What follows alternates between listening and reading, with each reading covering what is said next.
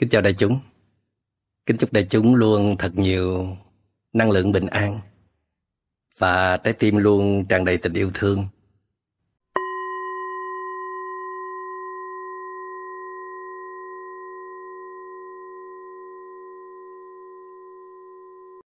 Tôi muốn kể cho quý vị nghe một câu chuyện. Đó là vào một buổi sáng mùa thu, khi tôi chạy bộ ngang qua một công viên rộng lớn, thì phát hiện có một thiếu nữ người Mỹ đang phát tín hiệu cầu cứu. Khi tôi chạy đến thì mới biết đó là một con cò đang bắt nạn. Trên cổ nó vướng phải một túi ni lông chứa đầy nước. Có thể đêm hôm qua trong lúc lúi húi săn mồi, nó cúi đầu xuống và túi ni lông chứa nước đó đã trôi đến. Và khi nó ngẩng cổ lên thì vướng phải túi ni lông đó.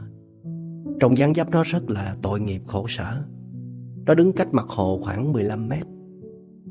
Nhưng do vì động tác tháo giày vớ của tôi hơi chậm, vì tôi muốn giữ được sự bình tĩnh và năng lượng ổn định nhất có thể để tiến tới con cò. Thì cô gái đó vì sốt ruột quá, cho nên cô mới nhảy xuống trước là một cái đung. Mặt hồ dậy sóng, con cò giật mình bay lên. Nhưng mà nó bay chỉ chừng khoảng 2 mét, rồi rớt xuống trở lại. Có thể vì nó đã quá mệt mỏi, kiệt sức. Tôi chưa kịp can ngăn thì cô gái đó đã nhào tới thêm mấy bước nữa. Lần này con cò hoảng vía bay luôn. Cô gái đó rất là buồn, rất là tiếc. Cô trách con cò tại sao mà nó không chịu đứng yên cho cô cứu giúp. Thì tôi mới nói cô rằng là con cò nó chắc không ba đi đâu xa đâu. Vì nó đã kiệt sức rồi mà. Công viên này rộng lắm, chúng ta hãy thử đi tìm xem. Thì quả nhiên là nửa giờ sau, Chúng tôi tìm thấy con cò Nó đang đứng cũng gần mép hồ thôi, Chừng khoảng 7-8 mét gì đó, Nhưng mà dưới một tàn cây rộng. Và dáng dấp nó cũng rất là run rẩy, sợ hãi. Tôi mới nói với cô gái đó là, Bạn đã thực hiện hai lần không thành công rồi. Thôi thì lần này bạn nhường cho tôi đi. May quá, Cô gái đó đã đồng ý. Thế là tôi ý thức rằng là mình phải duy trì năng lượng làm sao để nó phát ra được một tín hiệu mà con cò nó nhận được đây là một sự giúp đỡ chứ không phải là một sự tấn công. Thế là tôi đã sử dụng tất cả những kinh nghiệm có được. Đó là đi những bước chân thiền hành nhẹ nhàng xuống dưới hồ. Dở chân lên, tôi ý thức. Đưa chân đến, tôi ý thức. Đặt bàn chân xuống tôi ý thức. Một cách nhẹ nhàng, chậm rãi và cẩn trọng. Tôi luôn ý thức là mình phải giữ vững năng lượng bình an, thật thoải mái, duy trì tình yêu thương hướng đến con cò. Tôi tin là con cò nó sẽ cảm nhận được. Và thật là màu nhiệm. Khi mà tôi đến gần cạnh bên con cò, tôi hồi hộp lắm nhưng mà vẫn nhắc nhở mình thư giãn, thả lỏng và tiếp tục gửi tình yêu thương đến con cò. Con cò nhìn vào mình chăm chăm nhưng mà nó vẫn đứng yên đó.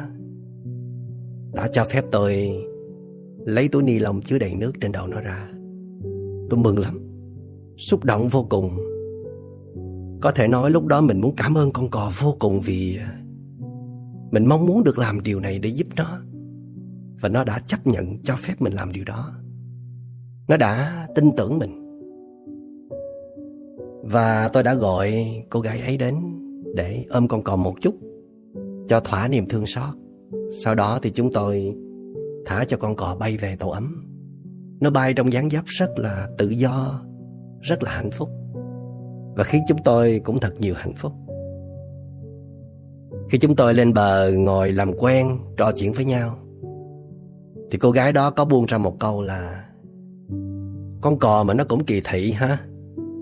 Tại sao nó cho đàn ông cứu mà nó không cho phụ nữ cứu? Thì tôi mới giải thích là không có đâu, Con cò nó không có ý phân biệt gì đâu. Chỉ là nó cân nhắc, Nó dè chừng xem là Cái đối tượng đến giúp đỡ nó đó Với một cái thành ý như thế nào. Đó là một sự tấn công hay là một sự giúp đỡ? Và nếu mà mình không có một thái độ tiếp cận đúng, Dù xuất phát điểm của mình là vì tình thương Thì có thể gây hiểu lầm.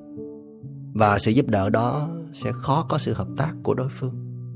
Của người đang cần được giúp đỡ, thì sự giúp đỡ đó sẽ không thành công được. Chúng ta là những bậc cha mẹ, thì khi thấy con mình đang rơi vào cơn nguy khốn có thể đó là những cái khó khăn của con mình. Đó là những tổn thương, những nỗi khổ niềm đau. Hoặc đó là những lầm lỡ, sai trái, vụng về.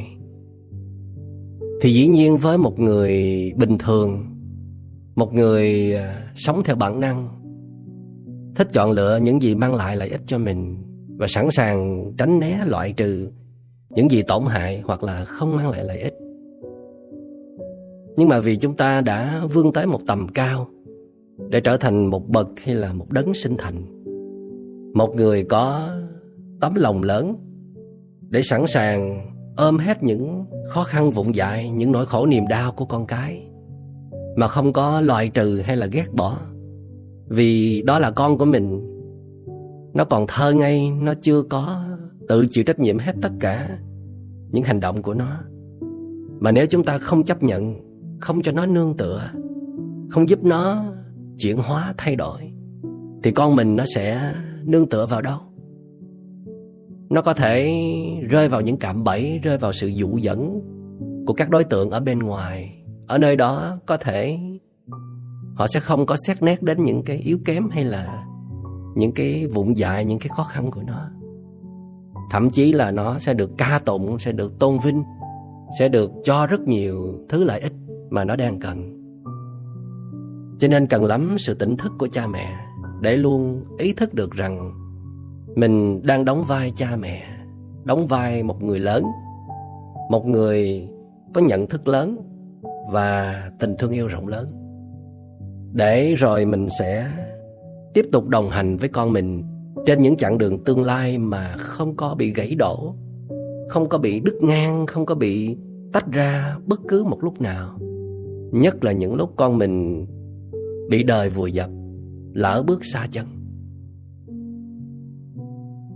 Mà để có thể làm được điều đó thì à, cha mẹ phải tự nhắc nhở bản thân mình rất nhiều, hoặc là phải nhờ những người thân xung quanh nhắc nhở. Nhưng mà tốt nhất vẫn là cha mẹ phải có một sự thực tập nào đó, thí dụ như là thiền tập, để luôn ý thức tình trạng gì đang diễn ra xung quanh mình và mình đang phản ứng lên tình trạng này như thế nào? Mình đang ở cung bậc nào? Một cái vai bình thường, sống theo bản năng, hay là mình đang thật sự là trong cái vai của một bậc hay là một đấng sinh thành? Và khi mình đã bước vào vai của một bậc hay là một đấng sinh thành, nhìn xuống con mình, thì mình sẽ xót thương, tội nghiệp hơn là mình ghét bỏ và muốn trừng phạt nói một cách khác là khi mình ghét bỏ và muốn trừng phạt con mình, là mình đã bước ra khỏi cái vai của một bậc hay là một đấng sinh thành. Khi nhận thức ra điều đó thì mình phải tìm mọi cách để quay về. Đừng có tiếp tục đói năng, đừng tuyên bố, đừng buông ra bất cứ hành động nào nữa. Có thể mình sẽ mắc phạm sai lầm. Khi cha mẹ được đặt vào vị trí của một người giúp đỡ và con mình là kẻ nhận được giúp đỡ. Thì trong lúc này, con mình chắc chắn nó sẽ không có gì để cho mình nữa. Thành ra mình đừng có đặt điều kiện rằng là con phải ngoan, con phải lễ độ, con phải thật thà khai báo hết tất cả những điều sai trái mà con đã gây ra. Vì chúng ta nên hiểu rằng khi chúng ta được đặt vào vai trò của một người giúp đỡ, một người cứu hộ hướng đến con mình là đối tượng đang gặp khó khăn, đang trong cơn nguy khốn, đang mắc phạm sai lầm. Thì chúng ta phải có cái gọi là hiểu biết những gì đang xảy ra trong tâm thức của con mình trong lúc này.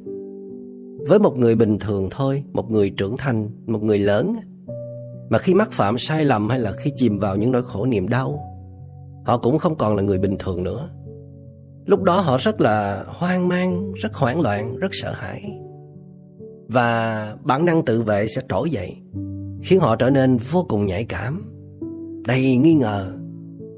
Dù rằng đó là những người thân yêu của mình, Thì huống hồ gì một đứa trẻ, Kinh nghiệm sống thì còn rất là mỏng, Mà sức chịu đựng nội lực thì cũng rất là yếu ớt.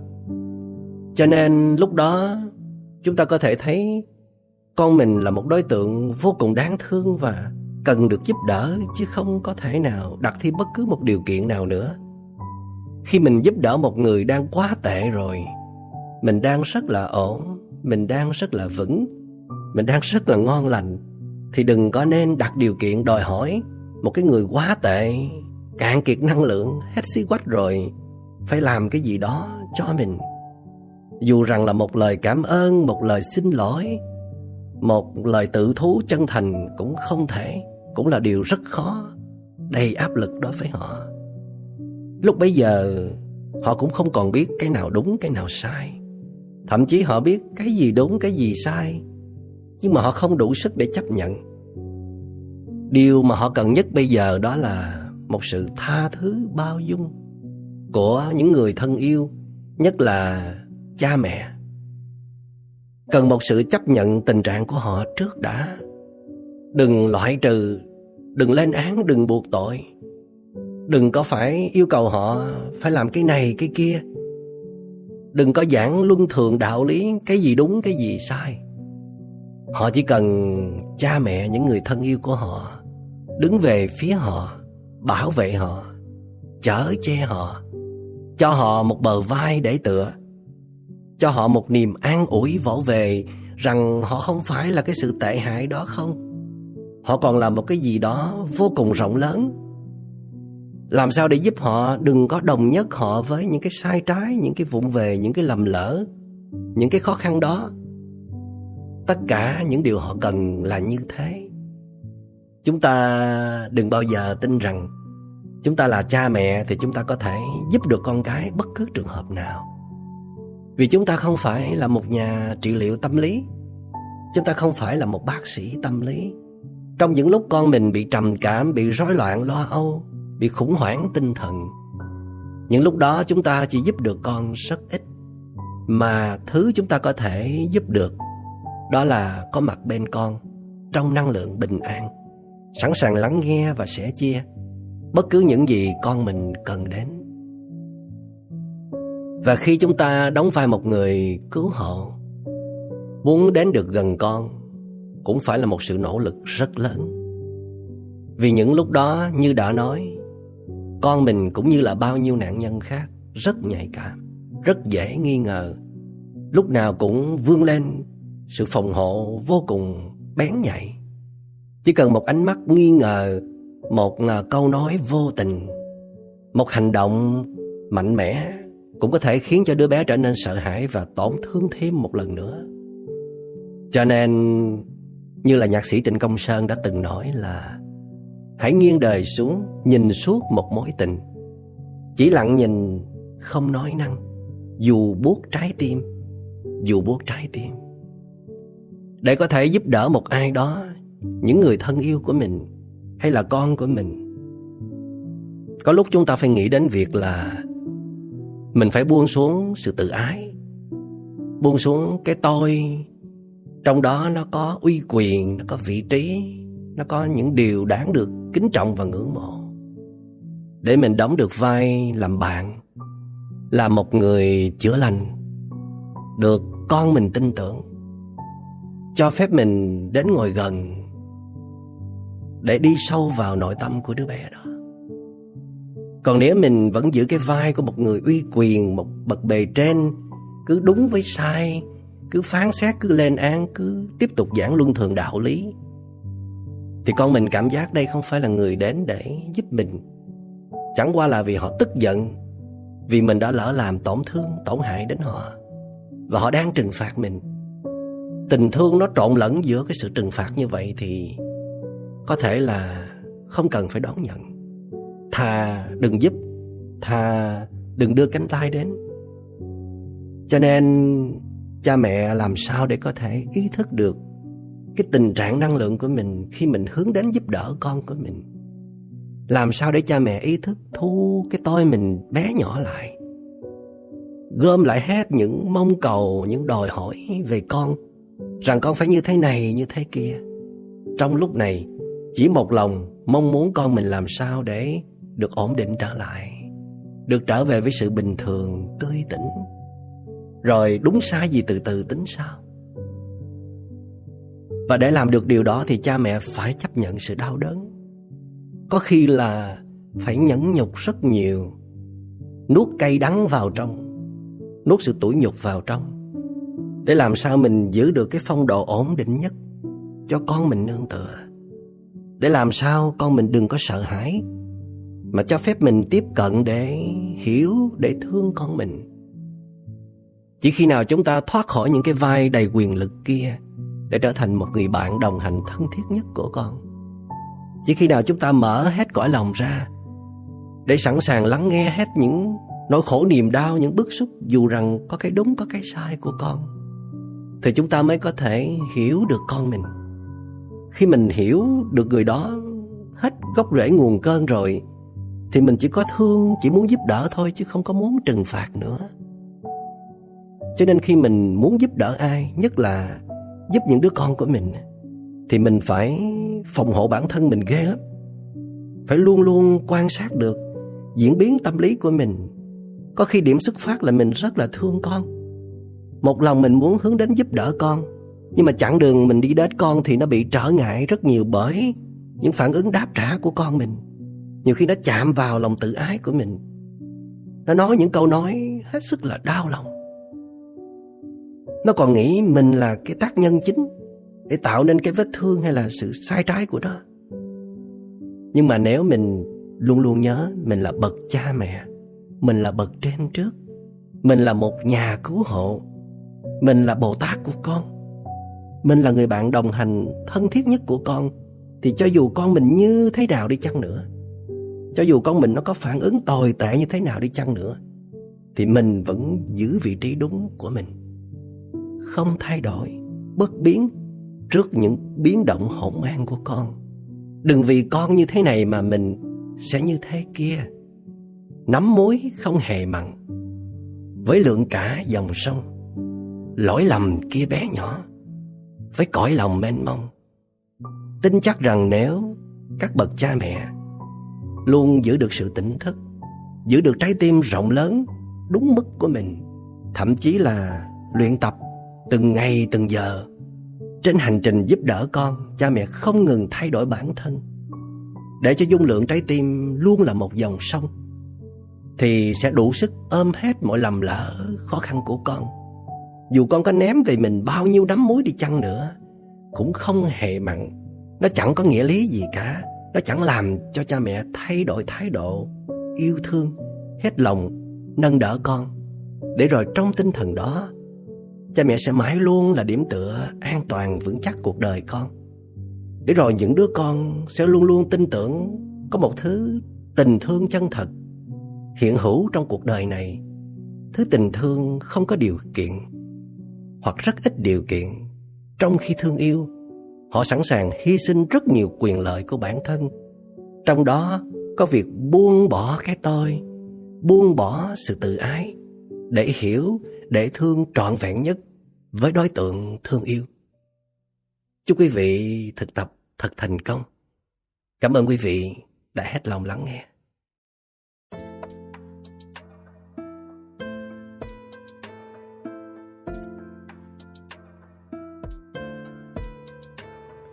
的我应平凡，Passing your winging home cloud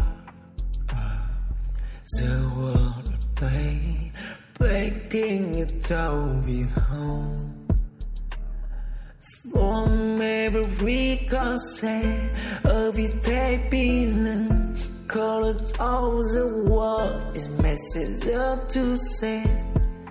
Promise is broken levy in I go in I go It's a slavery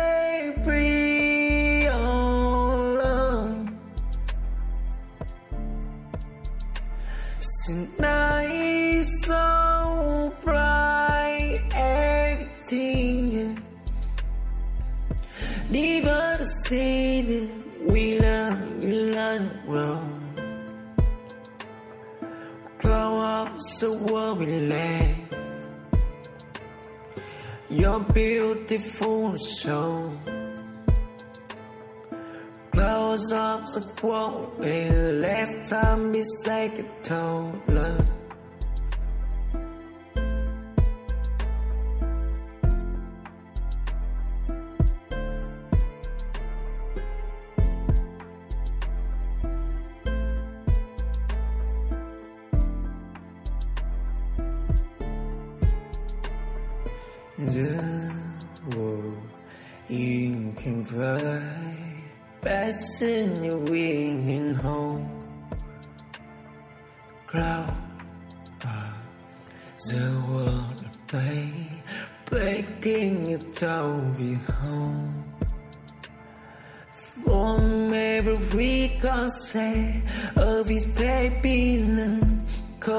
All the world is message up to say.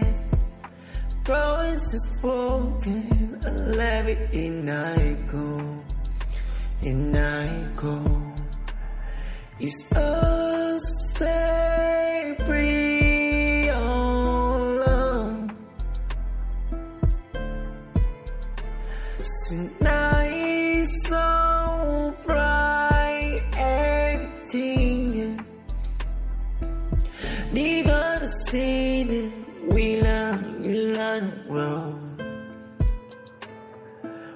Grow up so what we learn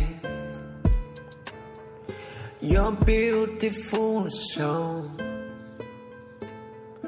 Close up the what we last time we say it told love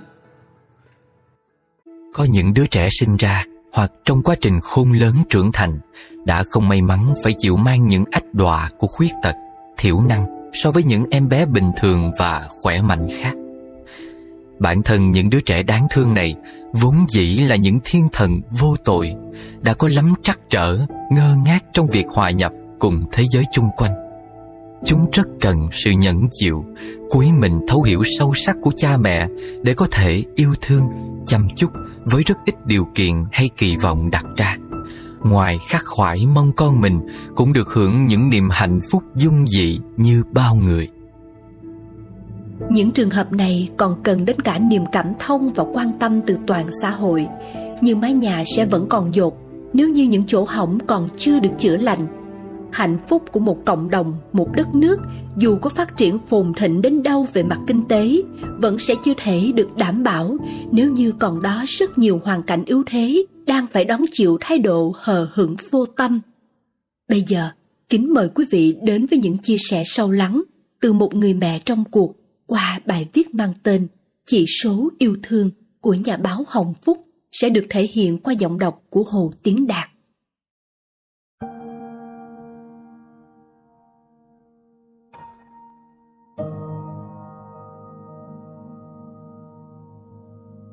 Tôi có đứa con đặc biệt. Một sáng sớm, Cháu lẻn ra khỏi nhà.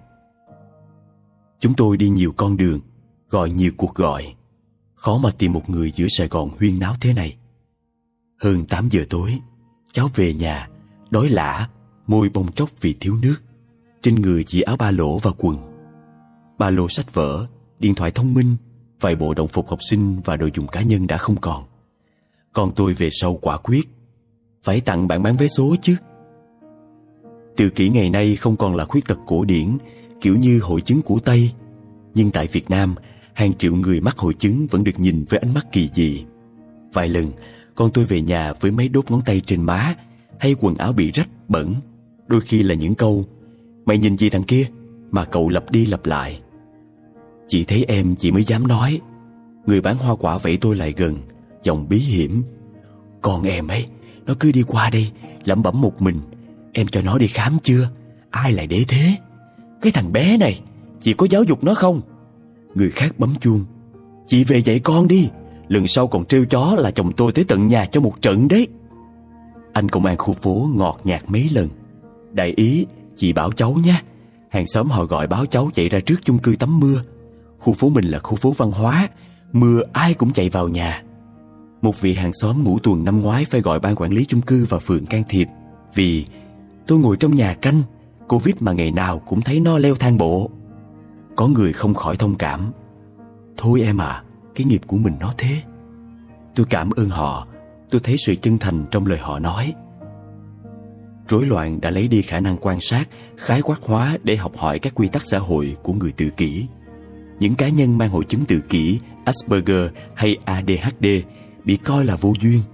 Hỏi một đằng, họ trả lời một nẻo, Hay nói câu nọ sọ câu kia Cắt lời người khác thiếu tế nhị. Ánh mắt tay chân lóng ngóng Họ đến quá gần khiến người khác bất an ngay cha mẹ cũng không hiểu vì sao con mình hay phản ứng kỳ quặc hay quá nhạy cảm.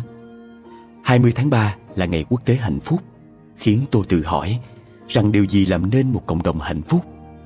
Vì sao cần một cộng đồng hạnh phúc? Bởi trong đó có phần của tôi và bạn. Hạnh phúc là một trạng thái mong manh và cần sự tương giao lành mạnh giữa người với người. Nó mong manh từ trong mỗi cá nhân. Có khi nào bạn tự ti với chính mình? Mình có khi nào vô tâm phụ lòng người khác? Mình không thể sửa sai Hay làm ai cảm thấy khá hơn? Mình buộc phải nợ lòng tốt của người Vì bỏ cái này xuống để cầm cái kia lên.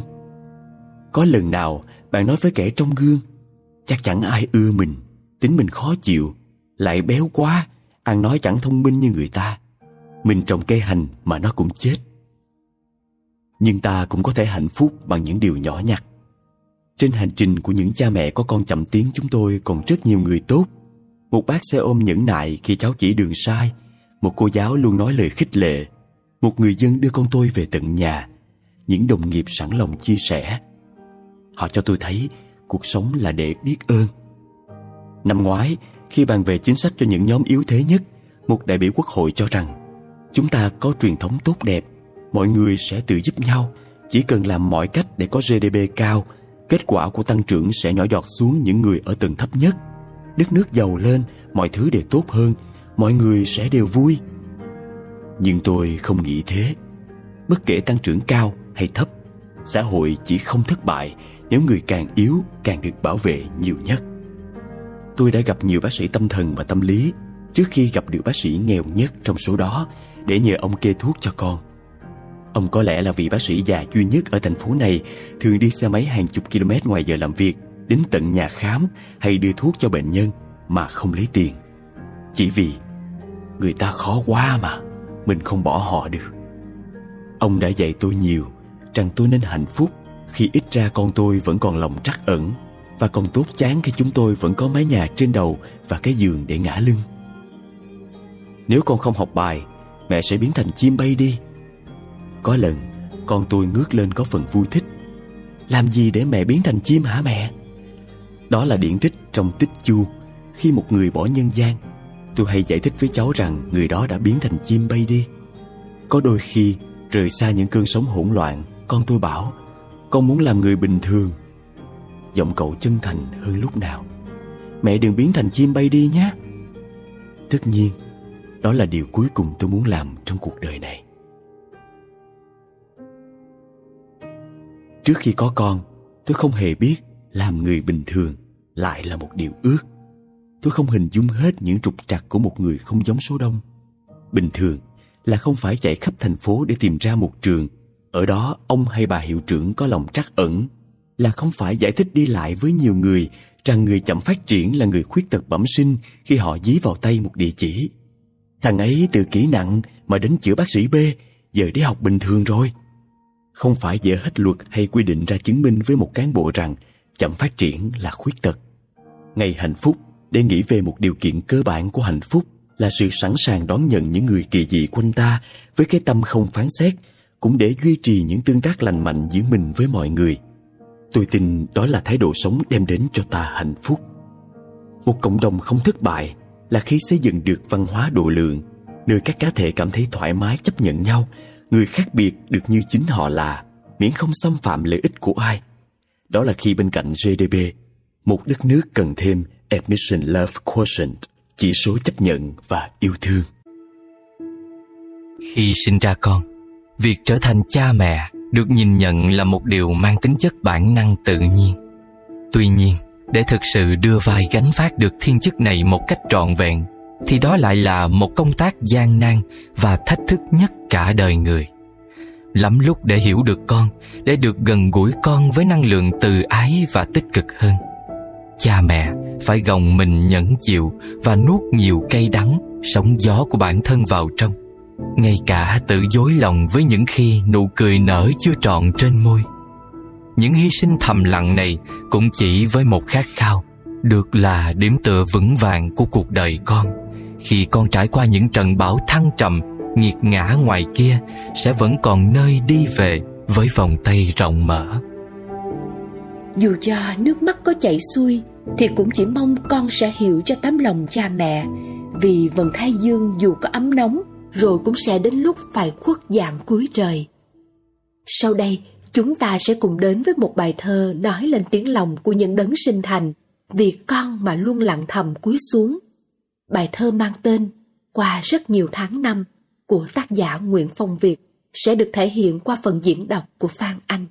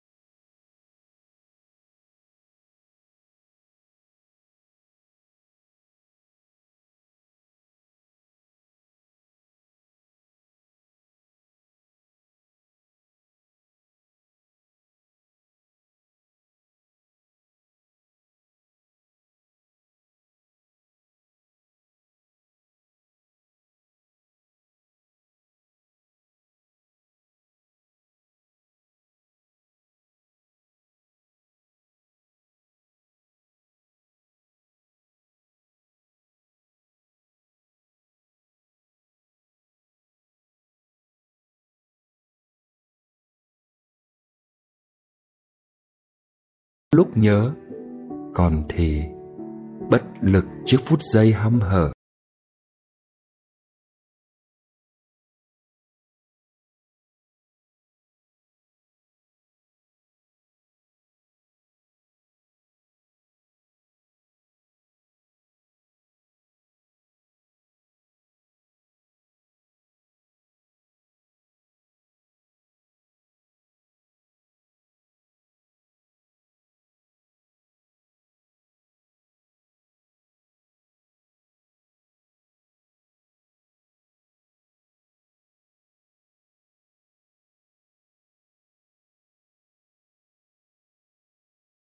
Tông con đối mặt, Có thể nhìn thấy một con đường. Qua rất nhiều tháng năm, Con có biết Mẹ cha giờ là nắng cuối vườn.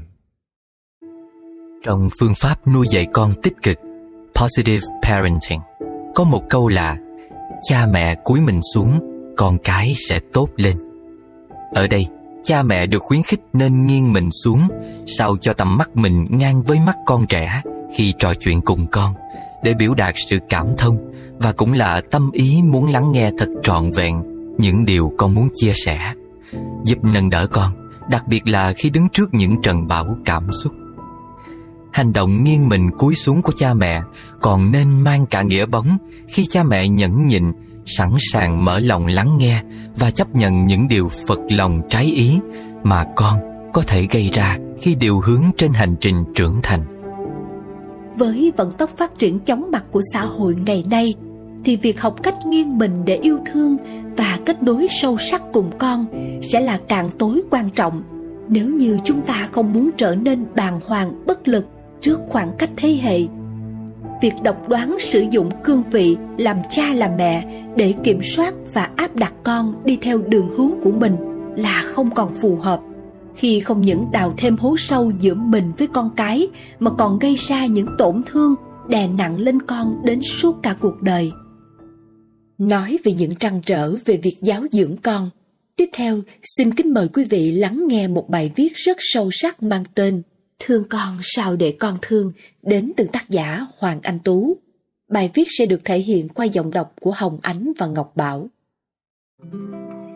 Hôm rồi, cô em ca sĩ của tôi ra mắt MV mới. Một MV mà em nói với tôi.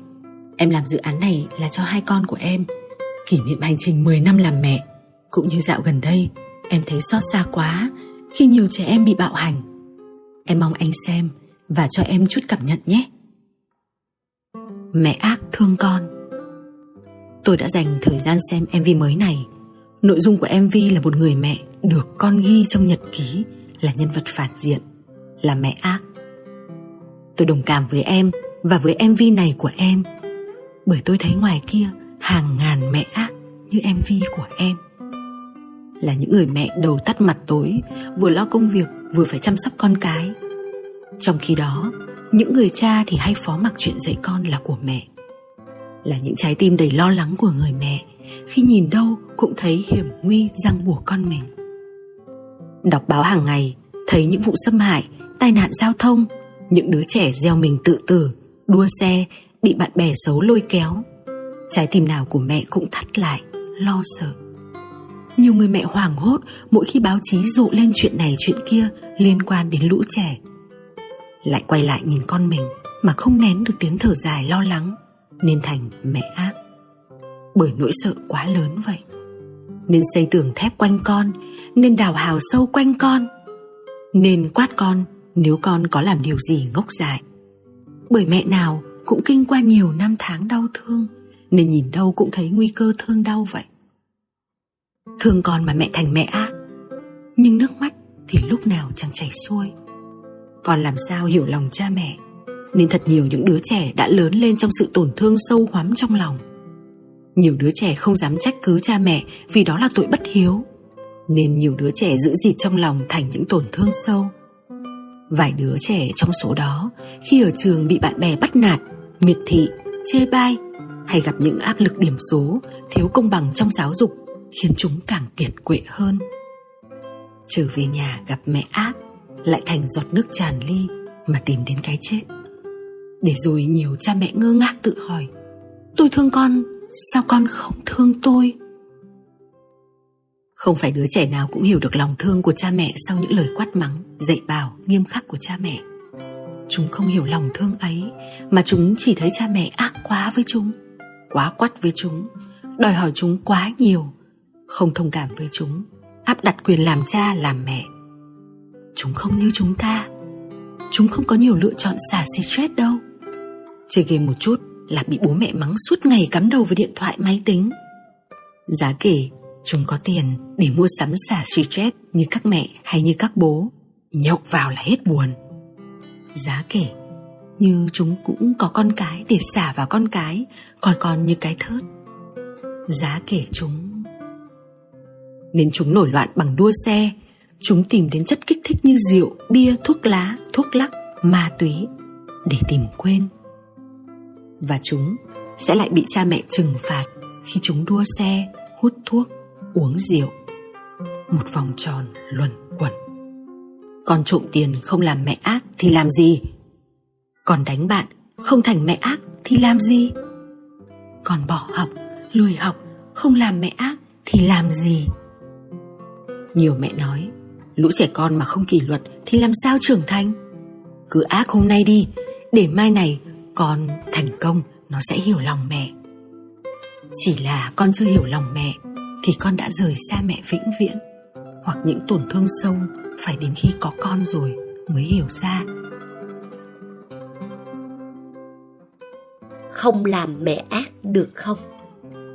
Không làm mẹ ác có được không? Làm mẹ thương đi có được không? Là đừng để nỗi sợ kiểm soát cảm xúc và hành vi của mình. Là đừng giận chồng mà đánh con. Đừng để khói bụi ngoài kia làm mờ mịt tim mình. Là đừng tin, yêu cho roi cho vọt. Là đừng nghĩ lũ trẻ trưởng thành nhờ đòn roi. Tôi vẫn nghĩ rằng chúng ta không cần làm mẹ ác mà vẫn có thể nuôi dạy con lớn lên một cách trong lành và cho con một đời sống tinh thần khỏe mạnh bởi làm mẹ ác là khiến con chúng ta tổn thương trước tiên và ngay lập tức. Chẳng biết mai này con có tốt lên không, nhưng hôm nay con không muốn về nhà nữa. Kỷ luật vốn không phải là trừng phạt khi mọi chuyện đã xảy ra rồi. Kỷ luật là ngăn chặn việc phải thực thi hình phạt. Chúng ta phạt con không phải là để cho con chừa cái tật xấu đó, mà phải là để con nhận ra mình đã sai ở đâu và cách nào để sửa. Quát mắng con để xả giận thì khác gì biến con thành cái thớt, thùng rác cảm xúc của mình. Giận dữ với con chỉ khiến không khí gia đình căng thẳng, càng khiến con co cụm lại trong tháp ngà của mình. Chúng ta đang biến mỗi ngày về nhà của con thành địa ngục chỉ vì chúng ta làm mẹ ác. Dù không đánh con, nhưng mỗi lời nói thiếu kiểm soát của chúng ta có thể thành vết thương sâu hóm trong con. Chúng ta có nhiều cách để ngưng làm mẹ ác, để trở thành mẹ thương mà. Nhiều khi nói nhẹ con không chịu nghe, cứ phải mắng cho một trận thì đâu mới vào đấy được. Nhiều cha mẹ nói với tôi câu quen thuộc đó. Hình như 30 năm trước tôi đã nghe câu này. Bạn đọc hẳn ai cũng từng nghe câu này. Nhưng chẳng ai nhớ rằng khi cha mẹ nặng lời, chúng ta nghe chỉ là đối phó. Bởi khi bằng tuổi chúng bây giờ, mọi lời nói của cha mẹ chúng ta đâu có để lọt vào tai. Bởi mỗi thế hệ mỗi khác, cha mẹ không phải là thánh thần mà nói gì cũng đúng. Khác với hồi còn bé xíu, cha mẹ là thần tượng của con. Cha mẹ luôn đúng. Khi trẻ bước vào tuổi dậy thì, bản thân chúng đều muốn khẳng định mình, đều muốn thể hiện cái tôi. Và bước đầu của điều đó là phủ nhận cha mẹ sau những thất vọng về cha mẹ về những điều cha mẹ làm. Uy tín của cha mẹ giảm sút dần sau mỗi tuổi chúng lớn, sau mỗi kiến thức chúng được học, sau cả những lần làm sai của cha mẹ. Thế nên, nói nhẹ không nghe, nói nặng thì sẽ nghe một cách đối phó là vậy. Làm mẹ ác không khiến trẻ nghe lời mà chỉ khiến trẻ nghĩ ra cách đối phó. Làm mẹ ác không khiến trẻ nhận ra tình yêu thương của cha mẹ mà chỉ khiến trẻ thấy phải đề phòng phải cẩn trọng từng lời ăn tiếng nói giấu mình trước cha mẹ tỏ ra ngoan ngoãn trước cha mẹ lâu dần con sẽ đóng vai con ngoan trước mẹ ác cuối cùng quan hệ cha mẹ con cái trở thành vở diễn mà người xem chỉ có bản thân mình mẹ đóng đạt thì con ghét mẹ con diễn sâu thì mẹ hân hoan tưởng mình thành công. Thương con, nhưng con không thương là thế. Thương con, sao để con thương? Làm cha mẹ đã khó, khiến con hiểu được mình thương con còn khó hơn. Không phải chỉ nói khơi khơi là con tin, nếu như hành động khác một trời một vực. Chẳng thể đánh con đấy rồi khóc tu tu là con hiểu mẹ thương con. Bởi khi mẹ khóc, con đang mải liếm láp vết thương trong lòng đâu để ý thấy nước mắt mẹ rơi xuống chẳng thể cứ yêu là cho roi cho vọt con thả muốn mẹ ghét để cho ngọt cho bùi chẳng thể xin lỗi con vì mẹ quá thương con, nên mẹ thành mẹ ác. Với lũ trẻ, hẳn là mẹ bớt thương con đi, cho thành mẹ hiền. Khi được hỏi, nhiều đứa trẻ nói gì, cha mẹ có biết không? Rằng, mẹ đẹp nhất khi mẹ cười. Nhưng nụ cười của mẹ đâu rồi? Để mẹ cười, nhiều đứa trẻ cố phải sống theo ý cha mẹ. Thành một đứa trẻ gọi dạ bảo vâng học hành cày quốc điên đảo, để mang về điểm 10 mua lấy nụ cười của mẹ mẹ cười đấy mà biết con áp lực thế nào không con phải cạnh tranh với bạn bè thậm chí gian dối để có điểm 10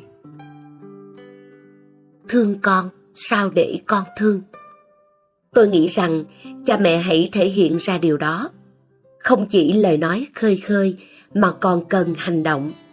Bằng những cái ôm, bằng nụ hôn lên trán con, bằng cái khoác vai, bằng những chạm động cơ thể là kết nối tiếp xúc vật lý. Là khi trò chuyện với con, hãy lắng nghe cho hết, đừng phản ứng ngay, đừng nghe bằng định kiến. Trẻ con thì biết cái gì? Hay áo mặc sao qua khỏi đầu. Lắng nghe bằng cả cơ thể của mình, là mắt, là tay, là cả thân mình hướng về con. Buông xuôi hết mọi việc khác ra khỏi đầu, chỉ để tập trung vào lời con nói. Để nghe thấy cả điều con ngập ngừng chưa nói, để cảm nhận được hơi thở, nhịp điệu, thái độ, cảm xúc của con khiến con cảm nhận được rằng bạn đang trọn vẹn với con. Điều đó khiến con cảm thấy được tôn trọng được lắng nghe được cha mẹ tin cậy.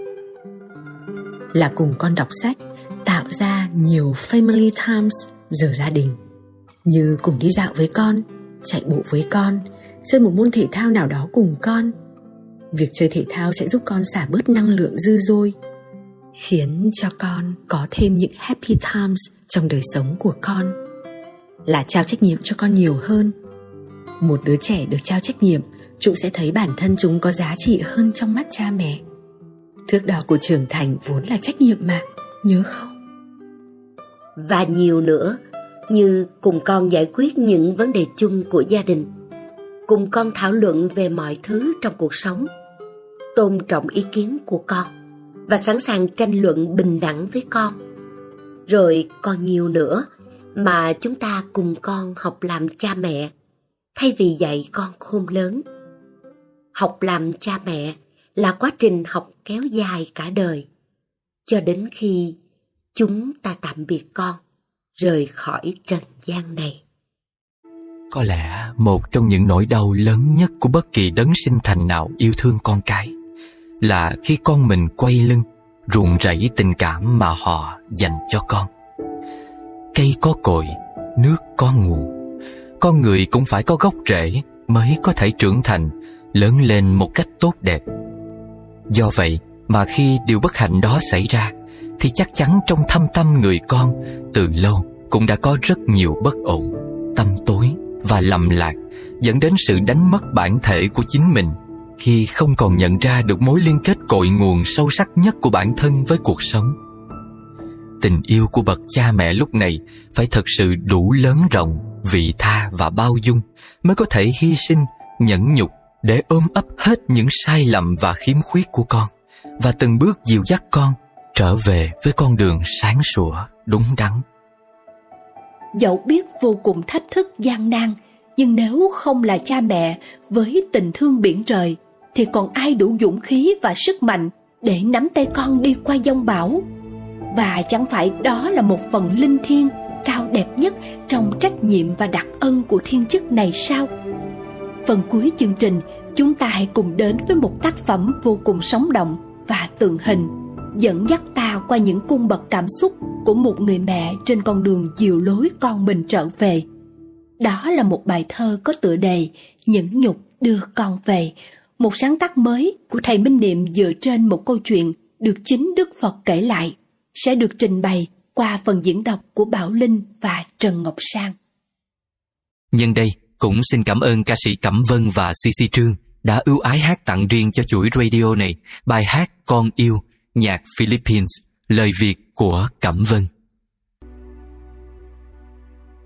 À ơi, trong cõi gieo neo, chưa quen nhẫn nhục, chưa yêu nhau cùng. Kính thưa đại chúng tình thương dành cho con bằng trái tim sẽ giúp trái tim trẻ rung động và không thể diễn tả bằng bất cứ mỹ từ nào.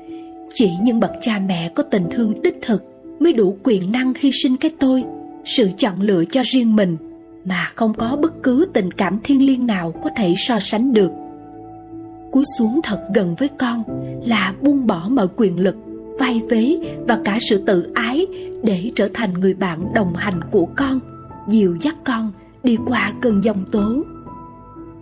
Để làm được như thế, cha mẹ cũng phải học tập cách chấp nhận, mở rộng trái tim, đặc biệt luôn ý thức mình không chỉ là nơi nương tựa an toàn mà còn là nhà chữa lành của con nữa được như vậy thì ngay trong chính cách chúng ta giáo dục trẻ không những là cơ hội để tôi luyện nên những bậc cha mẹ trưởng thành cùng con mà còn cho con trẻ cơ hội được giải mã trái tim mênh mông yêu thương của bậc sinh thành Khi đó, chiếc gạch nối giữa cha mẹ, con cái sẽ là gạch nối của hai bờ, thấu hiểu, yêu thương.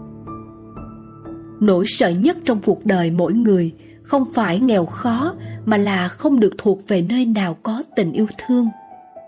Cha mẹ hãy ngồi xuống như người nô bộc buộc dây giày, nâng đỡ bước chân con và đừng quên nhìn sâu vào mắt con để soi rọi lại mình trong lăng kính nhìn đời còn trong trẻo của con trẻ.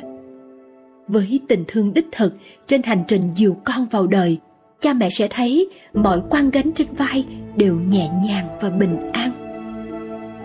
Nhạc sĩ Trịnh Công Sơn cũng đã từng viết Cúi xuống cho máu ngược dòng Cho nước sông cạn nguồn Cho cây khô trên cành Trút lá bơ vơ Cúi xuống cho bóng đổ dài Cho xót xa mặt trời Cho da thơm trên người Nay cũng phôi pha Cúi xuống nhìn sâu trong mắt Và nghe mưa bão tan đi trong đại dương Phúc Tịnh xin kết thúc podcast hôm nay tại đây. Bài pháp thoại mang tính chất tâm lý trị liệu do thầy Minh Niệm và cộng đồng thiền tâm lý trị liệu miền tỉnh thức thực hiện. Nếu thấy bài pháp thoại này là hữu ích, thì nhờ quý vị, anh chị chia sẻ thêm cho bạn bè và người thân của mình. Kênh Podcast Phúc Tịnh xin góp một phần để lan tỏa những bài pháp thoại đầy giá trị này đến với những người đang cần sự giúp đỡ về mặt tâm lý, cũng như những người thực sự ổn để cùng xây dựng một xã hội bình yên, hạnh phúc hơn. Trân trọng cảm ơn mọi người đã theo dõi. Ngoài ra, do giải thuật của YouTube ưu tiên những video có nhiều like, nên nếu mà thích video này thì nhờ quý vị anh chị bấm thêm vào nút like video và ấn nút theo dõi kênh để giúp cho podcast của chúng ta có nhiều người biết hơn. Xin cảm ơn sự theo dõi của anh chị và chúc các anh chị có một buổi tối an lành.